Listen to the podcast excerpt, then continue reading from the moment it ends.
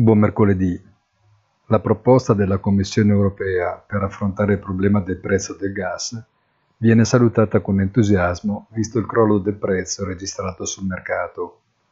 Ma letta con più attenzione, al di là di dover essere ancora approvata, appare parziale e complessa. Stoccaggi ormai quasi ultimati e clima primaverile sono fattori più efficaci degli annunci, ma una progressiva convergenza degli sforzi aiuta e tenuto conto che il prezzo del gas è uno dei maggiori artefici del balzo dell'inflazione, la sua brusca riduzione avrà comunque un impatto positivo nel prossimo futuro e forse anche sulla decisione della BCE attesa fra poco più di una settimana.